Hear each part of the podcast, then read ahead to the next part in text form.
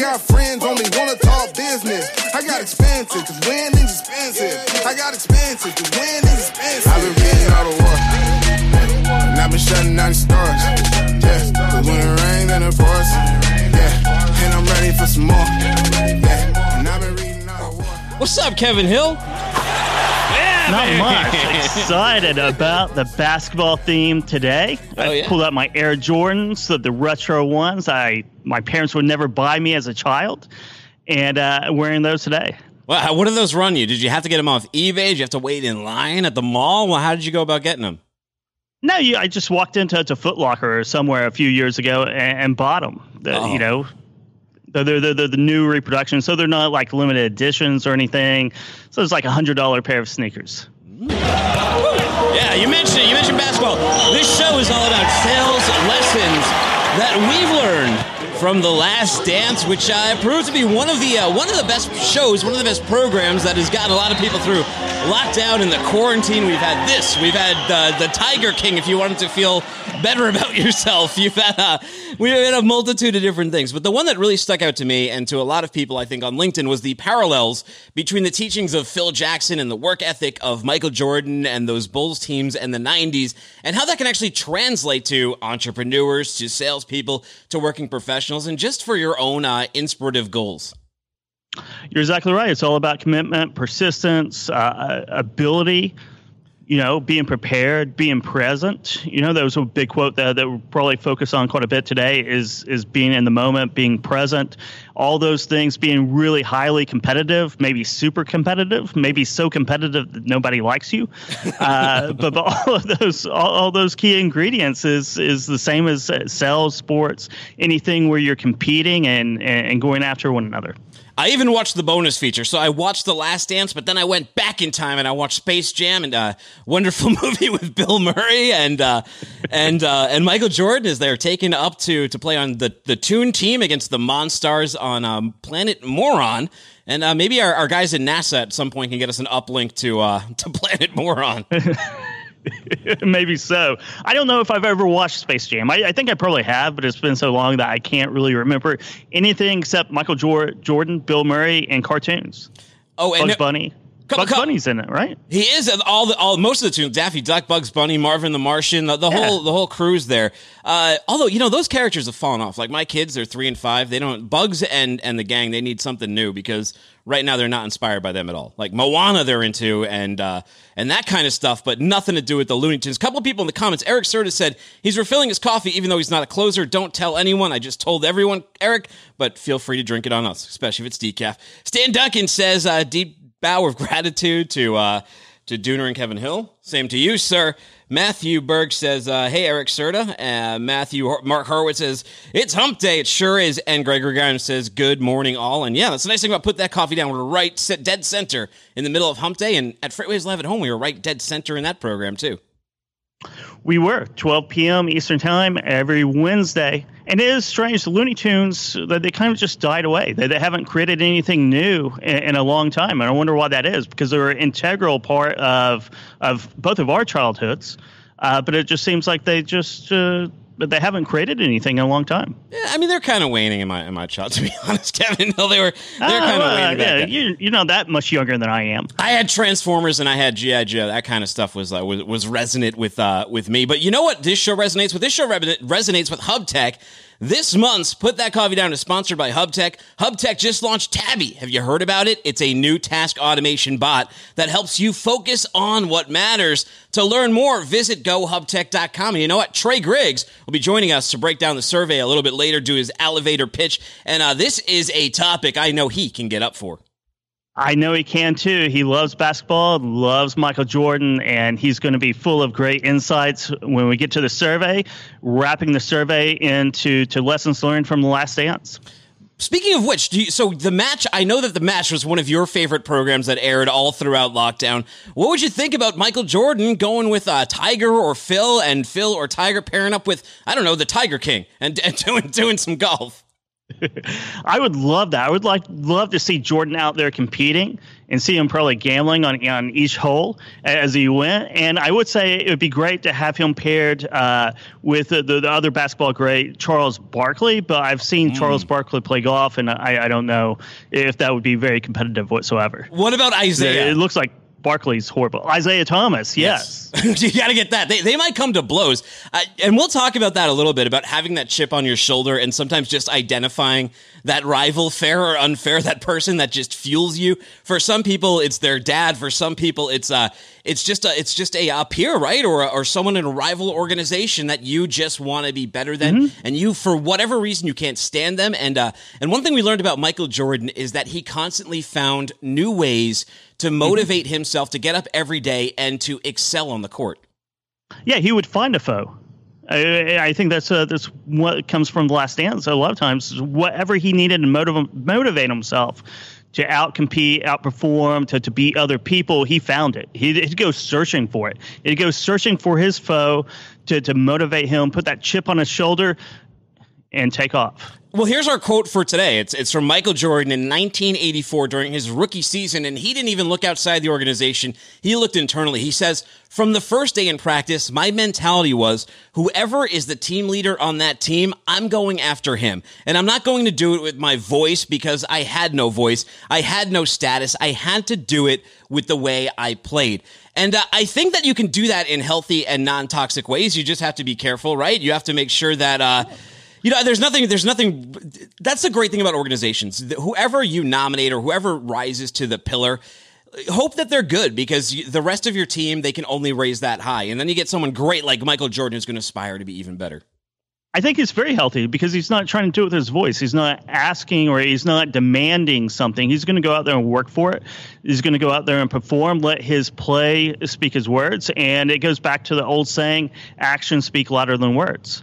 And uh, that's exactly what this quote is all about. He's going to let his actions make him the, the team leader at some point, and the quicker the better in his case. Gregory Grimes says, Good morning, all. Michael Nemay uh, says, Trey Griggs is the GOAT. And Patty Hanosa said, Her coffee's down. She's listening.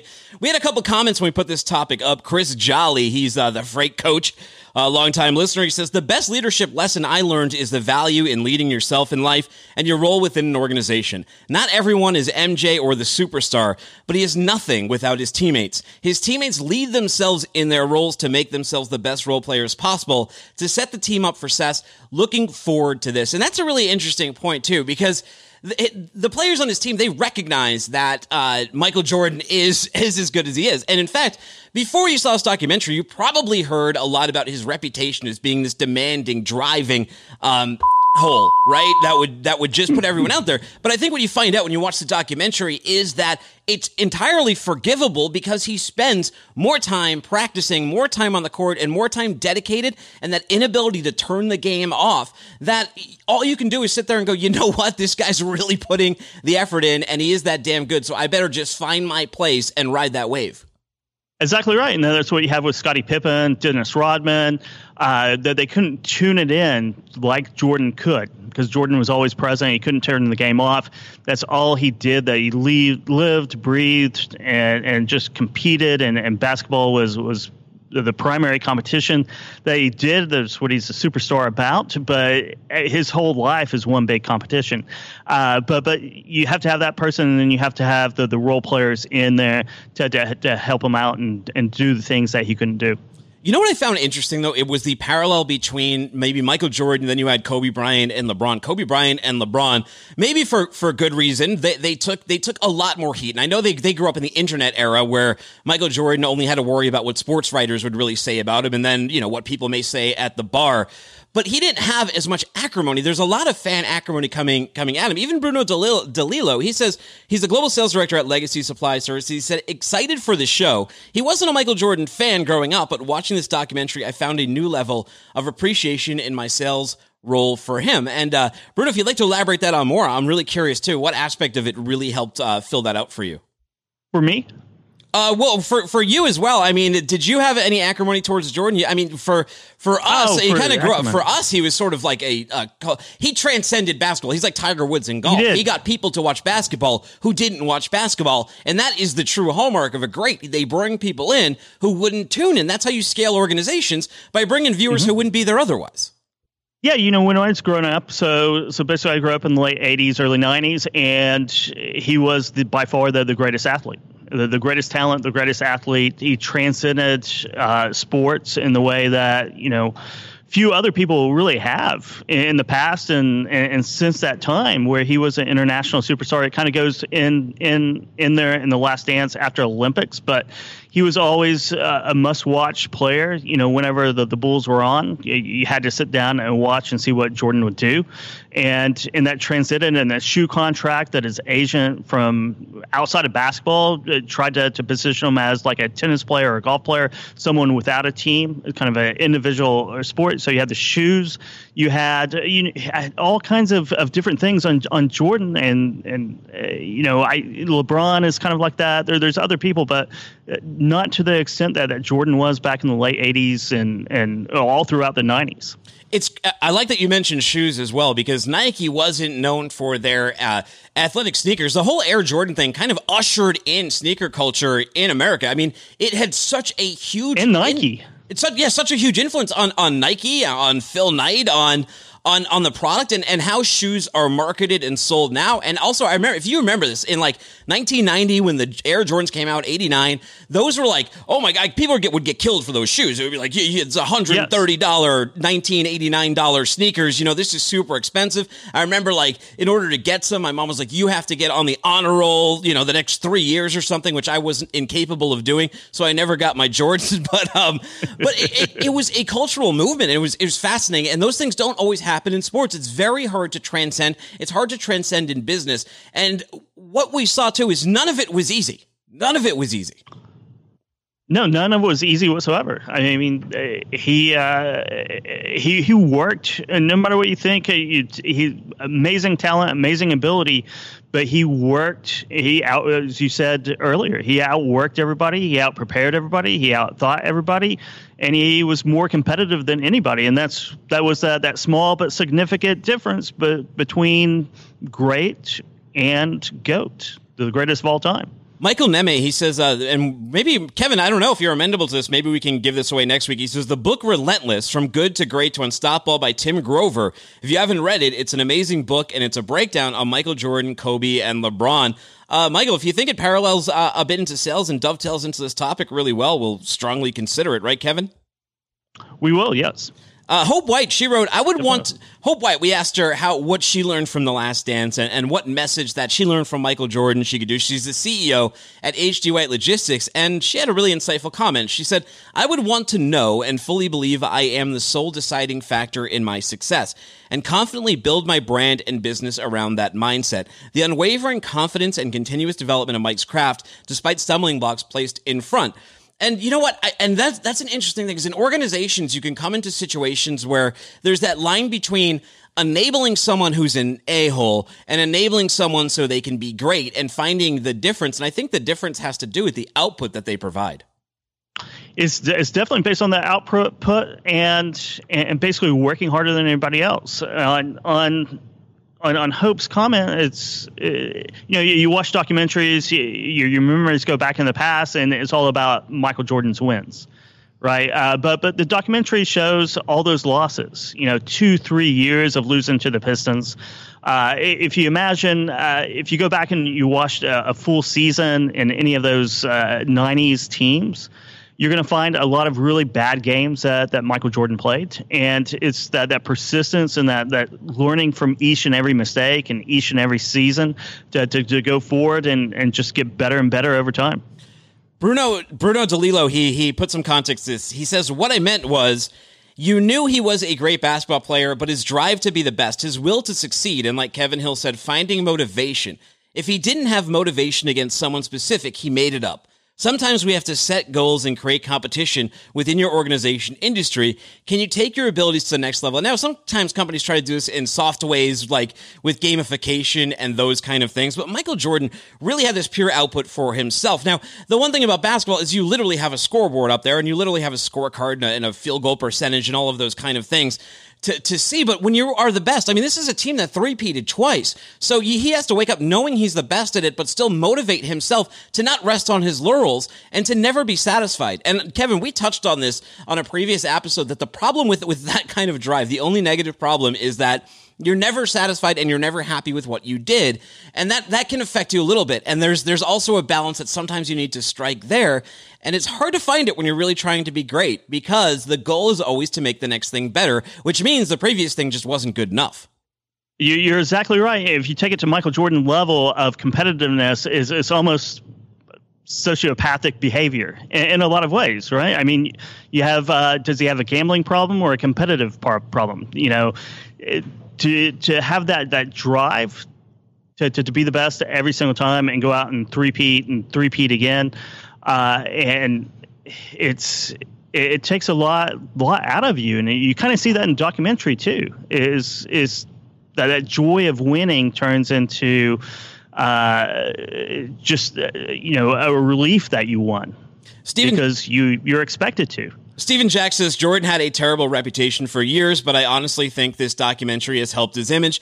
To be on that level of competition and to win constantly, you're not in a you're not in it for a popularity contest, and you can't do it alone. But then again, he cheated Pippen out of money every game with that jumbotron halftime scan, so maybe he is a jerk. Yeah, I don't necessarily know if that's in dispute. The other thing he used to do too was bet players on the team that his bags would come off the luggage carousel first, and then he would go and he'd he'd pay the baggage handlers, he'd pay them off to make sure his came out first. So anything to win, even if you got to cheat, apparently, for MJ. I know, right? It, it, it, he takes it to such a level, and there's other athletes out there who take it to, to such a level that the, the competitive streak is is so so high that it does become sort of sociopathic behavior. But but you I, you probably need that to be the greatest of all time. Now, you've seen the Rodman episode, and Jake McLeod, he's the CCO at RPM. He said he liked the way that Phil handled Rodman. And, and for Rodman, he will be our archetype of sort of that, that really good personality who can show up, uh, who shows up to work, but you never know wh- what time he's coming back to the hotel room at night or any of that kind of stuff. He said he liked the way Phil handled Rodman. You need to understand all the personalities on your team and what each one needs from you. A younger coach would have tried to clamp down on Rodman, but Phil knew this is what he needed to be able to perform at his best, and he would get every ounce out of him. Just like in sales, leaders leaders need to be chameleons sometimes and be able to change based on the circumstances and who they're dealing with. You know, in, in some ways, Rodman I, I, I compare you to Rodman. Oh, a little bit. okay. you, sometimes you're out of control. Sometimes you're hard to handle. You're different, right? Sure. But you're great. Yeah. But, but, you're great, and you just have to, to be able to, to to work with with every personality type that comes in. That was Phil Jackson's kind of, uh, you know, that was his specialty. And and watching the documentary and, and talking to Stan Duncan, I, I can see a lot of similarities between those two. Yeah, you know, and I think as much credit as Jordan gets, I think in terms of management, how Phil Jackson handled that team is a uh, is a textbook example of, of, something that that man sales manager should be looking into for the way he was able to mold these different personalities to work as a cohesive unit. Because some of those, like we mentioned, Jordan's drive, Jordan's push, his determination, the way he treated his teammates, especially if he thought that they weren't pushing hard enough, could be seen as very toxic in some organizations if it's not put in the same light. Dennis Rodman taking off to show up on WCW Nitro and at pay per views, hanging out with uh, Hulk Hogan, all that kind of stuff could seem like a huge distraction. And the Bulls even did something you're usually told not to do in management, and that's make special rules for special people. But he also realized that in reality, sometimes you do have to make those rules or those concessions to make the whole thing work, and you have to make some hard decisions. And that's that makes draconian rulemaking very tough. Yeah, the whole Rodman vacation to, to Vegas and the way Michael Jordan and you know Phil Jackson handled it the way Phil Jackson did, but I, I was surprised to see you know Jordan handled it very well. He's like, yeah, he needs a vacation, you know, and uh, and basically you probably won't see him in 48 hours, but he knew that he knew that Rodman's personality too, and although Jordan was was highly competitive and, and wanted everyone to to give out maximum effort Uh, he respected Rodman a lot because he just knew that he just in, in a lot of ways just wasn't all there and he had to do what Rodman does and coming back and getting in shape and doing those laps around uh, Indians Indian laps or Indian sprints I, I, forget exactly what they call them uh, and, and, being surprised that you know even with Rodman's all Rodman's difficulties he was always in shape he was always ready to play when he was on the court one of Jordan's sort of credos on there was this relentless dedication to being the best at what he did. And it's a value system that forces you to evaluate and improve yourself and just constantly get better. And and we touched on earlier is is maintaining that sort of in balance without being too toxic and without getting everyone because like like people said it's not a popularity contest. You're not going to make a lot of friends if you come in with all that drive. If you're working 60 hours a week and everyone's working 40 hours a week, you're going to get the stink eye even though you're helping the organization because the especially if you don't involve the role players well. But the thing is, the thing is, winning or closing deals is a great panacea to some of these problems that can cure a lot of toxicity. Hey, you're exactly right. Winning, closing deals, creating revenue, generating revenue. Uh, once you're doing that, then then everything kind of goes away. When you start losing, when you start not closing deals, that's when you really see the toxicity, toxicity, and and problems that the, are underneath the surface. Winning kind of cures all that. One thing that Jordan adopted very early on, and he adopted it at maybe one of the harder times, is that that belief that you can win. He wasn't the best yet in college, you know, and he everyone knows he got cut from his high school team, but he believed that he could win. He believed that he could be better, and his, he had talked about that conversation with his his mom, and, and with, that was a bit of a turning point. A coach and and Michael Jordan. One thing I really picked up is that he constantly looks for that motivation, that push from family, that push from from teammates, that push from rivals, that uh, that push from the coach. I mean, the only thing I have to say about the coach is he didn't he didn't pay that much reverence to Phil, and I thought Phil had a much bigger role than maybe sometimes, and maybe it was just the way that it was edited. But how did you feel about that? Uh, you know, I, I think um, I, I, think Michael Jordan has a, a, big ego, and he's going to uh, he he's he's going to center everything around himself and around his persistence and and and, and his performance. So it doesn't really surprise me too much. I, I do, I, you know, he got really uh, upset with um, the, the, general ma- manager Jerry Krause about yeah. you know organizations win championships, and uh, and that really set him off. So he's he's Michael Jordan centered, and kind of the attitude you need to to be the greatest uh, is that persistence. You know, and and he's kind of like a Looney Tunes in, in, a lot of ways. Just his mentality, his natural abilities, and then his mentality is kind of over the top. He also said that he talked about the power of the player coach, right? Which is a, a convenient thing for him to say because he was the player coach at the time, and and it sort of mm-hmm. validates uh, some of his um, his distaste for for Krause and maybe sometimes his I, I don't want to say dismissiveness of Phil because it's clear that he liked Phil, but he also says things like this that undercut him a little. He said, "I would never let someone who is not putting on a uniform and playing each and every day dictate what I do on the court or what we do on the court. Let's focus on our craft. Let's give them a reason not to think that way." Which is also that's a great sentence though at the end. Let's give them a reason not to think that way. So take ownership of your career, take ownership of your sales, take ownership of your CRM, and let's not let them take the power away from management to dictate to you because you are doing such a good job and because you do have that drive and because they do notice. Yeah, yeah, it takes the focus. You have to, to be focused. You have to be persistent. You know, all these different qualities uh, that makes a great salesperson. If, if you're doing that on your own, you're controlling your own destiny. You're closing your own deals. It doesn't matter who's managing you right? I mean, it, it, doesn't really matter. If you are just out there hustling, working, closing deals, management issues, whoever's your coach or manager, uh, it kind of falls by the, the wayside. It's just like, get out of my way, let me do my thing.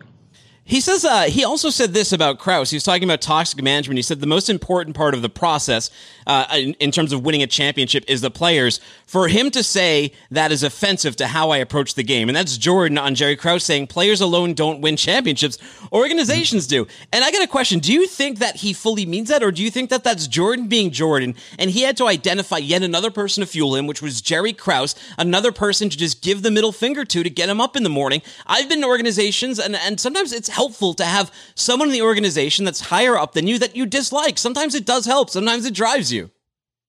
I, I think it's Jordan being Jordan. I, I, think it's it's it's creating an enemy, uh, and then there's probably all kinds of other issues between him and Jerry Krause. Uh, but this is a, a, good soundbite for him to go out and repeat and and talk to the press about. And you know, it's it's basically uh, it is a fu, right? You know, it's it's, it's you know, it's my team. We're the players. We're the greatest assets, but Jerry Krause is right. It takes organizations to, to, to win win multiple championships. So the players are the, the, the most important ingredient, but without a, a, healthy organization that's putting all the right pieces together, uh, you're not going to win championships. Well, it's low standards too, and and letting low standards define an organization. Feeling if you make your team feel like you you gave up on them, your sales team, oh, this month's already a wash, even those kind of things. The effect that that can have on people can be quite profound. And for Michael Jordan, it was the mistrust, the mistrust that Michael had with management, specifically Jerry Krause, was he believed they violated the most fundamental aspect of the sport, of the most fundamental aspect of the way Michael Jordan conducted his life. You do it at the highest level, and you do it to win all the time. From the moment on, from that moment moment on, Michael's relationship with ownership and management was deeply sour. That never went away, and that was uh, that was his teammates talking about him there. Yeah, and I, I, don't know what year. Eh, do you know what year that was? Yeah, it was. It was uh, after their fifth championship, and all those rumors were okay. swirling about that they were going to get rid of Pippen, and and he was holding out. And actually, wasn't with them for what it was the first twelve or fifteen games of uh, that final season. Yeah, that was a very toxic environment. You know, you, you have the general manager coming out saying Phil Jackson, this is going to be Phil Jackson's last year. We don't know what we're going to do with Pippen. We are going to uh, to, to rebuild after this uh, during a, a, championship a season that could be a, in I guess all through the season of a championship run. I mean, you know, who really does that? It's yeah. like, yeah, this is a, the last dance. We're breaking it up after this. You know, and he brings a culture of, in a sense, insensitivity. This is from Bill Wellington. He said leaders can be more about business than protecting feelings. And this is very true. It is the real world. He said he's not worried about hurting your feelings. If your feelings are hurt, you can leave. He'll gladly tell you, if you don't want to be here, get out. We don't need you here. And I've had that, that same mentality working with, uh, with people in, in any role I've been in. If they come in and they don't want to be at the job and they don't believe in the vision, they don't believe in the goal and they're not working towards it, then I don't want to be around them. I don't want to work with them because they are inhibiting our ability as a team. Yeah, I, th- I, think that's what managers face constantly all the time, especially in in, in the you know the, the corporate environment, are, people that don't want to be here. You know, uh, people who don't want to be there, people who are disconnected from their jobs. I, I think I, I, saw a survey the other day 70 percent of employees are, are, disconnected from their jobs. And uh, you know, to fill uh, an office space full of people that are really connected or playing at a high level is a very difficult challenge to do. So it's something that, that managers uh, are constantly struggling with. Two quick ones, and then I'm going to dial up Trey Griggs. One was confidence. We we mentioned that earlier. He and this is from Michael Jordan. He says that game-winning shot changed my name from Mike to Michael Jordan. That gave me confidence that I needed to start to excel at the game of basketball, and it changed the name in his own head before it changed it in the press or anywhere else. He found that thing to say, you know what, I don't suck at this, and now I know I can grow and get better. I know I can complete the game. The other one was make sure that you know where you stand with people so words don't distract fact. And I think that's one thing that I, as harsh as Michael Jordan could be, he would tell you whatever he's saying uh, in a meeting with Phil Jackson or out there on the court. Mm. There's no surprises. There's no hiding there. And in sales, one of the, the, biggest anxiety you can have when I was in sales was when you really feel like you're not doing well. You know your numbers are coming in, but your manager says, ah, it's just fine because you know that not only is it not fine, but now they're a liar too. Yeah, and going back to the confidence thing, you know, uh, whether you're in sales, whether you're in broadcasting, sports, you always want the ball. You know that that's the confidence, right? You always want the ball. You always want the deal. You always want that that hard to close prospect. You always want that that hard to move load. You want the ball. You know you want the mic, Dooner. You want you always want the mic. You always want you want, always want the action, and that comes with confidence. And that's uh, that's when you know you're playing at a high level, and no matter what you're doing in life. No, I mean, and it's true. And when I look at, at, at podcasting or my craft, I also look at what everyone else is doing in the space. Not not just this space, but throughout the industry. And I'm always looking to try and escalate this as much as I can and to make it as as best as it can. This is what I do for a career. This is what I dedicate my life to. I'm impassioned by it, and it makes me it makes me bring that dedication to it. And I probably am not behind the scenes. I'm not always the easiest person to work with because I I expect some perfection as well. I expect things to work a certain way, and if they're not, I want to know that people are working to make them improved and to fix them. And that that that comes with dedication. It's hard to unplug from that, and it it it, it, bring, it, it makes you rattled sometimes. It, it, does. It does. But if you're not doing that, you're not going to get better. You're not going to improve, and success isn't going to uh, to to be on your door. Let's bring uh, let's bring Trey Griggs on up. Let's yep. hear from him. Let's get his elevator pitch rocking on here, and uh, and we'll talk to him all about this documentary that I know that he's a big fan of. He's the global director of sales for Hubtek. I know a lot of people in the comments here are familiar with him. Let me try one more time because it wasn't dialing. Let's dial it up one more time. Trey, and here, make sure you're in a coverage area, Mr. Trey Griggs, if you're listening along. trying to bring you up right now. Another good quote from Phil Jackson that you have listed here is a Japanese proverb fall down seven times, stand up eight. That's all it takes. yes, it, it, that's that's a that's big all, one. That's all it takes. That's all it takes. You think about all these game fives, all these game sevens, uh, whether it's basketball, baseball, it's just a very tiny difference between the winners and losers. Hey, Trey Griggs, thanks for joining us on the air. We were trying to get through to you. For some reason, the phone just wasn't dialing through. I'm not sure if you're in or if you're in a strange coverage area or something, but we're, we're glad we got you up on the air, man. Yeah, no worries. Good to talk to you guys. Uh, thanks for calling, and uh, hopefully we have a good connection this uh, full time. Yeah, we've been we, well. We've been talking about you. You've seen the Last Dance, right? What was what was your biggest takeaway from that? Well, before I can answer that question, Dooner, I have to tell you that Emily put me up to having an intro rap. Oh, uh, for this session, and I actually have one. It'll take about 50 seconds. We got time for that? Can I lay it down? Yes, uh, you have the floor. Oh, excellent. All right, here we go. So I have to give credit to Obi Trice. This is one of my favorite background musical instrumentals. All right, so everybody ready for this? Well, hold on a second. Right? If that's if that's copyright, you got to turn that down real low. I will turn down real low, but it'll be less than uh, thirty seconds. Okay. All right. Let's start it over, and uh, and we will. Uh, here we go. You can't even tell what it is. It's just you know just a couple of beats. It's not a big deal. All right, y'all. Put that coffee down. Here we go. Yo, what? It's time to put the coffee down. Y'all gather round. Let's talk about sales. What? With Dooner and the Hill, it's about to get ill as we talk about a thrill. Oh, sales lessons from the last chance. But still at the helm, bro. You ain't got a chance. Nope. He inspires all the players to work against the haters and then celebrate. What? Leadership requires vision to give them what they're missing and close the deal with them. So listen up as we flow, coming through your stereo. We're here to talk about sales, yo. All right. Well, uh, All right. To, to, pick up after that, let's let, let's throw. You'll jump right into an elevator pitch. You can wrap your elevator pitch if you like, but uh, but we're gonna kick you off. All right. You're stepping in the elevator right now, Trey. Hey, excellent. Appreciate it. So here's what Hubtek's all about. It's all about workforce optimization. Everyone in your organization has mundane, repetitive tasks that they wish they didn't have to do, from the CEO down to the entry level carrier sales rep. These tasks are often brainless and they take time away from more important work, like winning new customers, building better customer experiences, and even going to get the coffee and saying hi to people in your office.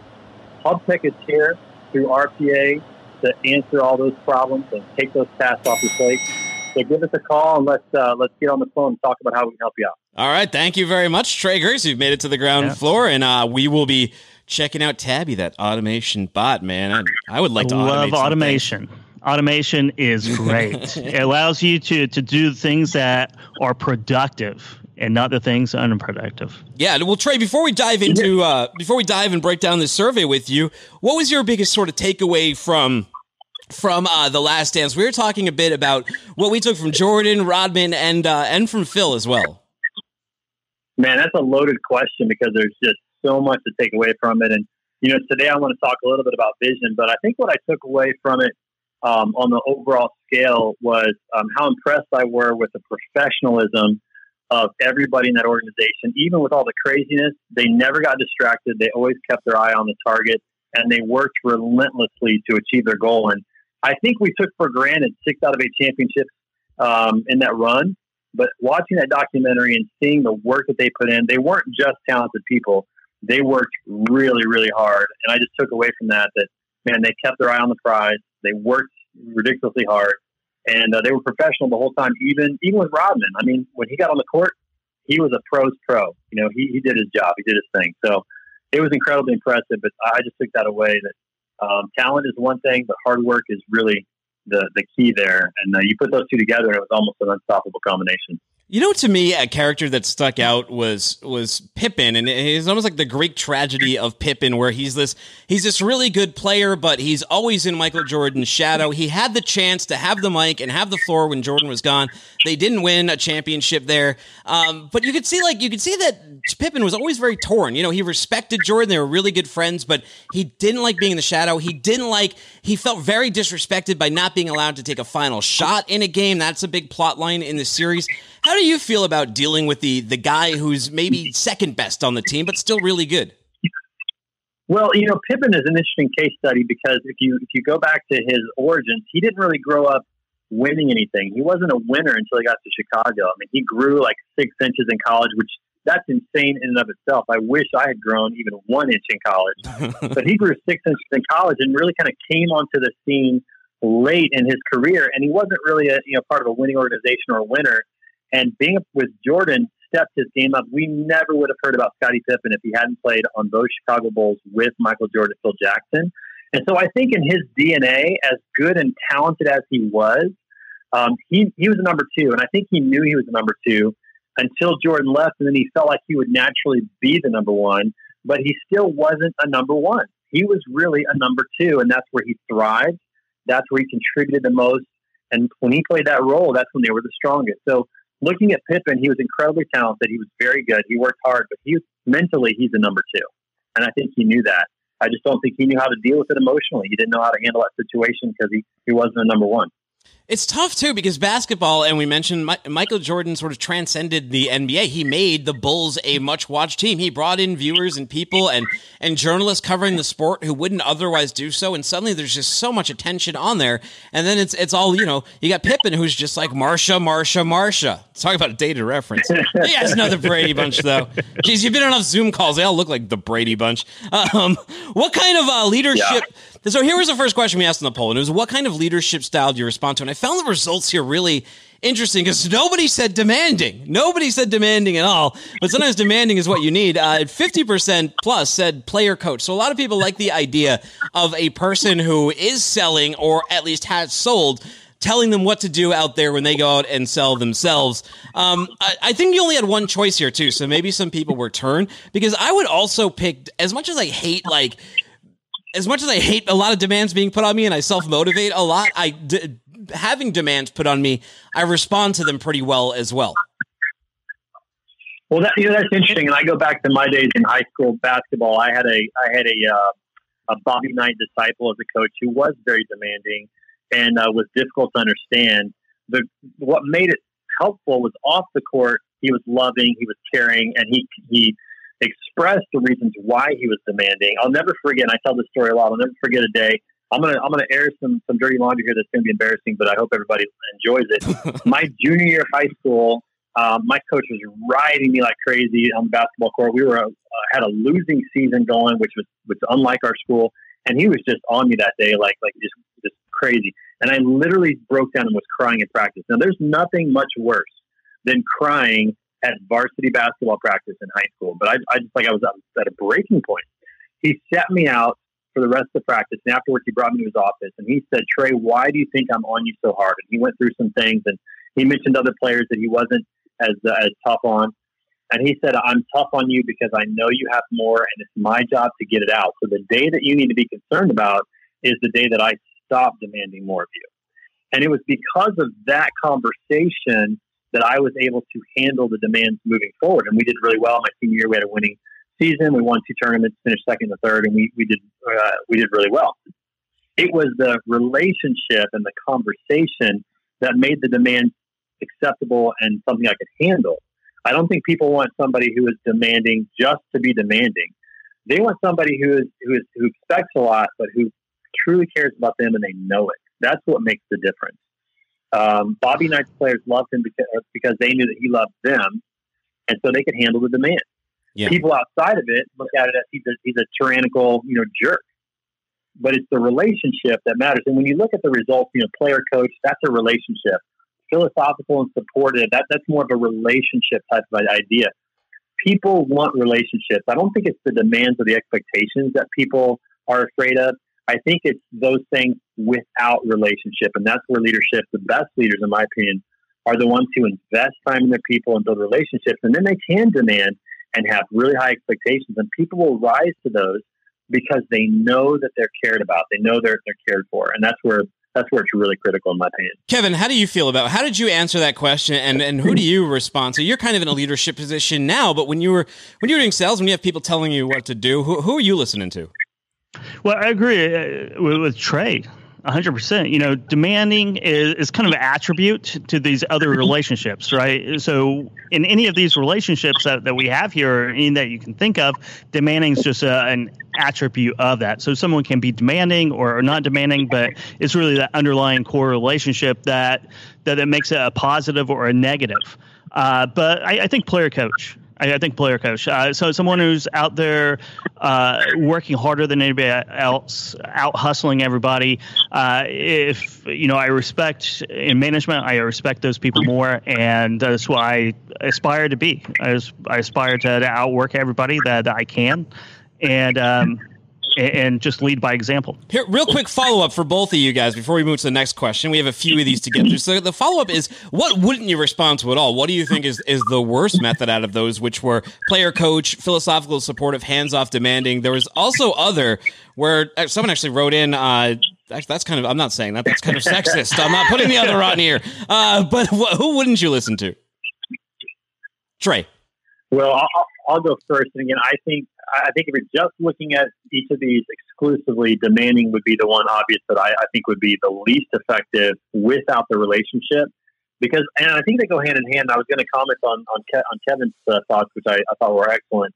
If you have a relationship but you're not demanding, I don't think people respect that either. You know, somebody who is more in a relationship but doesn't hold high expectations for performance, I don't think people respect that either. I really believe they go hand in hand and the demanding or the expectation is just nuanced by the personality. Some people have more of a easygoing personality, but they still expect a lot. Some people a little bit more rough around the edges, but they still expect a lot. But again, those two components, relationship and demanding, have to go together. Uh, you can't have one without the other and be a really effective leader, in my opinion. So I would say standalone, definitely demanding is not very uh, very productive. Um, but that's just if you take away the relationship side. To what degree, and this was the next one we asked, was to what degree does having a vision help drive your sales goals and help you buy into leadership? Helps a lot, 70%. So a lot of people really buying into a vision. And then uh, nearly 30%, so that's almost 100% there, said somewhat helps. Very small amount said neutral, and, and another small amount said not at all. And I would agree with that as well. It really helps to have a picture and an idea and a goal of where you need to be and where the team needs to be and what those expectations are and what those demands are. What about vision, though, inspired you to, to want us to include this question? In the uh, in the survey Trey? Well, there's an ancient Hebrew proverb that says, "Where there is no vision, the people perish," and I believe that is true in every situation in life, whether it's a business, an organization, whether it's a family, whether it's a sports team. I don't think it matters what it is. If you have somebody who has a vision and they're able to communicate that and then hold on to that vision then everybody can align. Everybody can get in, in step and move in that direction, and chaos becomes order and productivity occurs. And one thing I like to talk about with leaders, and I've learned this from some incredible leaders in my life, is that you know leaders own the destination. Um, one of the things that, that, I'm doing right now is I'm trying to lose weight. Um, I, you know, the, the, the COVID 15 definitely got me. Uh, I didn't eat very well at the very beginning, and I didn't like how I felt. And one of the things that I did for myself was I actually pulled up a picture from me from back in 2013 when I was in really good shape. I'd been working out and just taking care of myself, and I had a picture of myself. And so I literally printed off that picture and I put it inside one of the cabinets in our kitchen. And that may be really weird, but the reason I did that was because I wanted to hold on to that vision of what I was going after. I wanted to keep that in the forefront of my mind because in my mind, it's like a little organization. And so that vision has helped me make the choices and believe I can do it so that now I'm, you know, I'm, I'm about seven pounds away from my goal. I've lost 20 pounds in the last five weeks, which is awesome, but it's because I've held on to that vision. Now take that picture and put it into an organization If you have a leader who can hold that vision, hold that destination, and make sure that the team understands that and everybody's moving that direction, you're going to get there a lot faster and everybody's going to be much happier because they're rowing in the same direction because that destination is being held by the leader and being reminded into everybody that this is where we're headed, this is what we're doing, and everybody's everybody's you know rowing in that direction, and that's powerful. Yeah, Kevin. Uh, Trey. Trey's inspired. Uh, skinny Trey's inspired by Heavy Trey, or Heavy Trey's inspired by Skinny Trey, one way or the other. Uh, for us, Vision, like for me, one of the most recent things where having a Vision really helped was when we were doing FreightWaves live at home. We had to pivot and convert this live event to a virtual event, but uh, a core team of us who really knew what we wanted it to look like and be, in a vision guided by our CEO and founder Craig Fuller, really helped set the map. And then Craig has always just been really good about being sort of hands off unless there's really a problem that he has to he has to put out. But Kevin, what, what does vision mean to you in all this stuff? It is kind of unimaginable me unimaginable to me to, to go without vision. You know, I I visualize everything. I, I know kind of where I, I want to be uh, in all facets of my life, five, ten years. It's just not detailed or anything, but I have a vision that I'm working towards. You know, I have goals. Uh, to just be visionless is is is so awkward for me to even imagine that I, I, don't think I could, you know. But I think I have been in a company or two that that really didn't have a vision. They're, they're just like just trying to to keep up, uh, just trying to keep the lights on uh, in, in, a lot of ways. Just trying to, to keep the status quo, just keep on going at the you know the, the same status quo. Keep that, keep things somewhat orderly, but no real vision. And those are horrible places to work. Uh, but, but to me, it's, it's it really is unimaginable to to to to live life without you know a, vision or, or, goals. All right, we're talking about basketball. So, so, so, all right, we're talking about basketball. I'm putting up a shot clock because we have a few more of these to get through. So you got a 60 second shot clock on the rest of these. How transparency? How transparent are you with your team and their performance, or is your manager transparent with you? Uh, extremely transparent was 35, and then fairly transparent was 40. Somewhat transparent 15 percent, not at all 10 percent. Other was five percent. Transparency is a big thing, right? This was a big theme in the show. It came up on the court a lot with Michael Jordan getting in people's faces. Phil, you know, Phil being the Zen master, but trying to give people lessons through all these challenges and adversity. How do you feel about transparency? And it's a sensitive thing, Trey. How do you get it out there to people? Well, I think it goes to the authenticity of the leader. You know, uh, people, genuine leaders, in my opinion, understand the value of transparency and the value of accountability. I would even throw that word in more than transparency. It's really accountability and so a leader who is not like holding their team accountable again is a leader that really doesn't have high expectations. We hold people to the expectation that we set when we believe that's where they should be. And then if we don't, then we we hide things or we don't hold them accountable. We don't communicate very well. So um, I, I, think it, I think it, it, it's stunning here that seventy percent. You know, we go back earlier, seventy percent said the vision helps but then only 35% say that, that their leaders are, are pretty transparent about about their performance about doing that. To me, there's just a disconnect right there. Good stuff. There you go. And you didn't even beat the shot clock. Hey, Kevin, you your turn. Yeah, transparency is all about your, your communication skills and about painting that picture of that vision. So painting that picture and as detailed as you can get that that picture of your vision is is what transparency is. Good stuff. Good stuff. And then uh, what was uh, let's see, what was the next one we got on here? It is talking about how much effort. And by the way, my opinion on transparency, I think it's it's definitely needed. I'd much rather have someone tell me to my face uh, if there's a performance issue or something like that than have than have meetings going on in the background and then taking that control away from me and delaying my time to improve. So if there's something going wrong, let me know, and that that goes out there. I'm I'm perfectly fine with it. Um, how much effort do you put into making talented but challenging personalities work with your team? This can happen a lot of times in in sales. You get someone who's really good, but they don't help anybody else out, or they don't follow the rules, or they don't use the CRM, or whatever it may be. They this this team said that they put a lot in. Forty five percent. A lot of our, our viewers said, and another thirty percent said some. Uh, only a few said very little, but fifteen percent said they'll fire you. They don't put up with anything. You don't follow the status quo. You're gone. Uh, Trey, how do you uh, how do you deal with that one? Yeah, we should we should have the, the, we fire them people, let them know who they are, just so we're all aware of that. But what, what I would say to that is, um, you know, I, I think that I think that something that Phil did better than probably anybody. I don't know that anybody could have coached that team of personalities to that level of success. outside of Phil Jackson. Maybe there's some others that could do it, but what I thought he did really well was he got to know what made his players tick. I can't imagine any NBA coach today allowing Dennis Rodman to do what he did in the middle of a championship season and in the middle of the NBA Finals when he took a vacation and when he went wrestling. I mean, that's cra- that's crazy. But Phil knew Rodman well enough to know that when he came back, he was going to give everything, and there wasn't he wasn't going to miss a beat. He knew that about him because he invested time in Dennis Rodman, and he did that with all of his players. And here's what I think happens: when a leader invests in getting to know how their people tick, I think it rubs off on everybody else. And everybody goes, "Hey, Phil's okay with Dennis being gone. He knows he's going to be back. It's not, that Phil was okay with it, but he allowed it because he knew that when Rodman come, came back, he was going to be great. They didn't fine him. They didn't suspend him. He went in and had a great game. So I think it's investing in people and getting them what makes them tick. Yeah, uh, Ke- Kevin, would, would you agree with that? It, it can be a challenge, and and again, you always have to navigate those waters. Are are you enabling bad behavior? Are you having team go? Will you let him do it? Why don't you let me do it? Uh, the problem is most of us are in right to work states, so just because someone did something doesn't necessarily mean you get to. They might have earned that. Uh, they might have earned that cred. Uh, they, they might have, and and I, I would think that in freight brokers, there is a lot of time spent on odd personalities because this industry is is made up of, especially in freight brokers, there's a lot of odd personalities in freight brokers. So I would imagine that that I, I agree with this.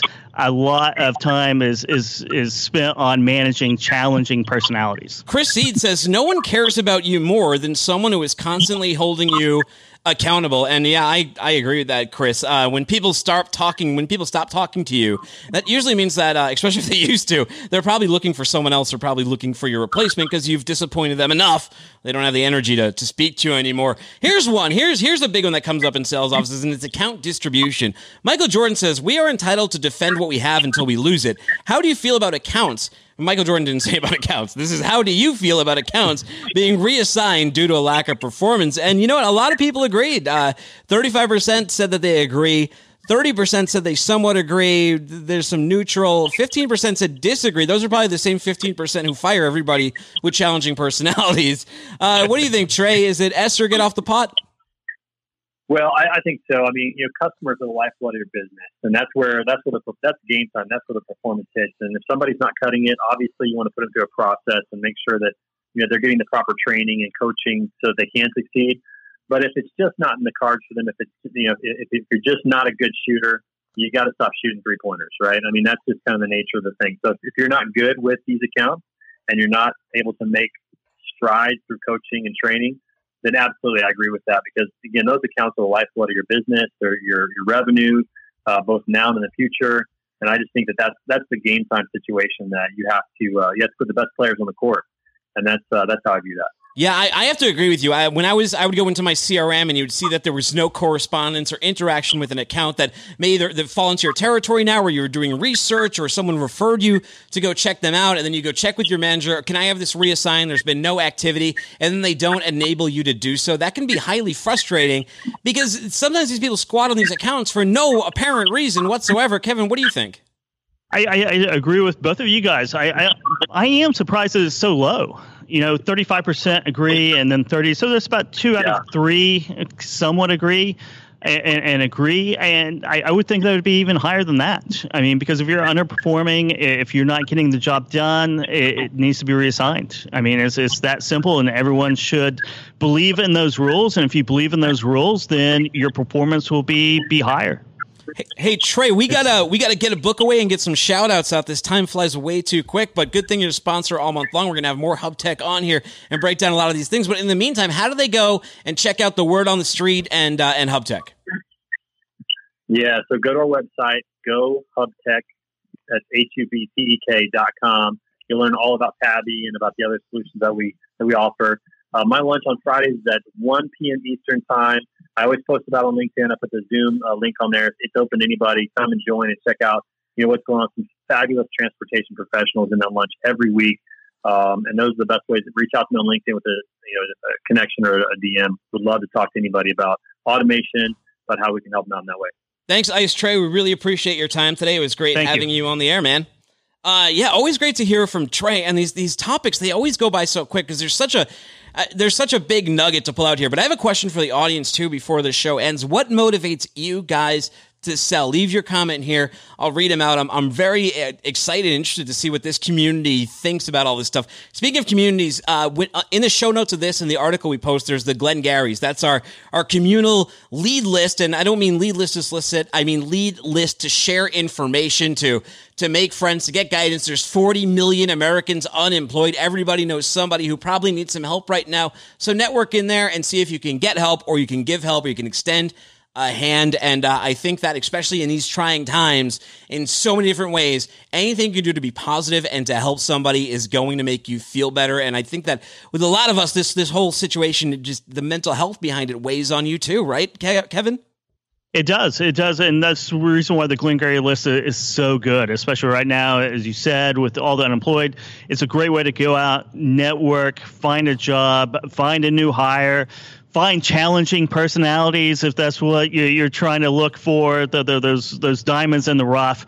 Uh, but it's a, a, way for us all to come together and, and, help each other out. Now kevin sometimes you meet friends and sometimes they're lifelong friends. Sometimes you might even meet them while you're a child. And sometimes your sister might contact me on linkedin and send me a childhood picture of kevin hill. If uh, production could put that up on the screen right now that would be amazing Yes. uh, that, that, gentleman there, she I promised her I would have this. It's not that embarrassing. Actually, Emily Zink said that nah. you, you boys look very cute. Do you uh I don't know if you can see the picture on your end. Do you recognize the gentleman in that photograph? Uh, yeah, it's uh, David Imrathama, who uh, listens sometimes and, and comments uh, occasionally.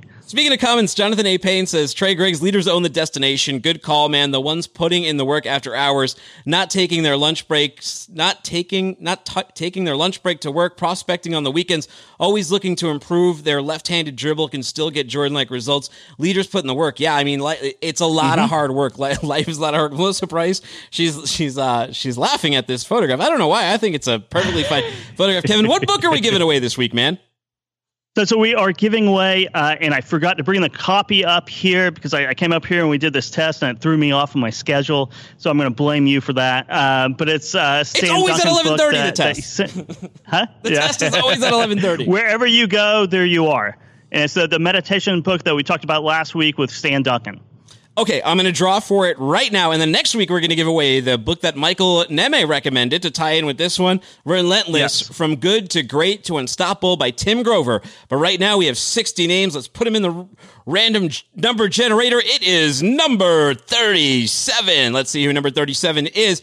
It's Robert Bain. Robert Bain, you have won the book. Congratulations, sir. That is now yours. How do you feel? How do you feel about winning that one, Robert?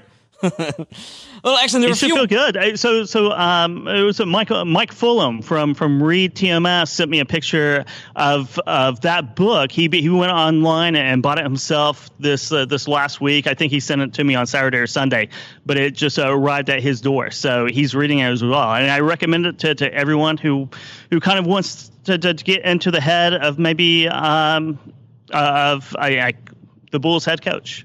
Oh, he says uh, Gregory. what's his name? I wouldn't say Phil Knight, but that's the owner of Nike. No, Phil Jackson. Phil Jackson, yes. Gregory, right. Gregory Grimes says, I'd love to see a follow up documentary. Jordan, the Washington Wizard years. No, nobody wants to see it. That's like watching like Joe Montana, the uh, the Chiefs years, or Tom Brady, the Buccaneers years. I'm predicting right now, it's just it's not gonna it's not gonna end well for Tommy. It's gonna end like uh, it's gonna end like a Favre on the Vikings. Favre, yeah. Favre on the Vikings says, yeah, not like Peyton on the, the, the Broncos, probably. Nope. Couple shout outs here. Chris Facey, Freightburger says, uh, Great to connect. Great podcast. Really enjoyed the super relevant topic. Really impressed with you guys. Chris Facey, he simplifies logistics and decreases freight spend for businesses. So, Chris, thank you for reaching out. Brandon Dawson, he calls himself a dragon slayer. He says, Hello, Timothy. Thank you for reaching out. I am surprised we are not connected already. I look forward to further conversations and your and your show is There be dragons, Brandon Dawson. Uh, he's in sales. Maybe one day he can show us how to slay some, Kevin. Yes, maybe so. Slice, slice some dragons. Yes, Slice and Dragons. Bonnie Parkinson, she says, Good morning. I was wondering if I could be added to the Put That Coffee Down book. Love the podcast, by the way. Yeah, all you have to do to be to be mm-hmm. added into the book drawing, all you have to do is leave your name here, say you want to be in the drawing, or put a comment on, on any of our things. Connect with Kevin Hill at Kevin Hill on, on the LinkedIn. You can connect with me at Timothy Dooner. That's D O O N E R on LinkedIn or at Timothy Dooner on Twitter. More than happy to get you on there. Richard Garza says Phil Jackson said something along the lines of, you are only a success the moment you are a success. Celebrate the wins, then get back to it. Uh, coming up later today at 2 o'clock is Freightonomics. Coming up on What the Truck, though, I got Trevor Milton on Friday, noon. Trevor Milton, CEO, Nikola. They just had a big announcement. They're going to come on the show to talk about it. Super excited to have Trevor Milton on there. We're also going to have Wayne Craig and Dave Abels telling their story from the road.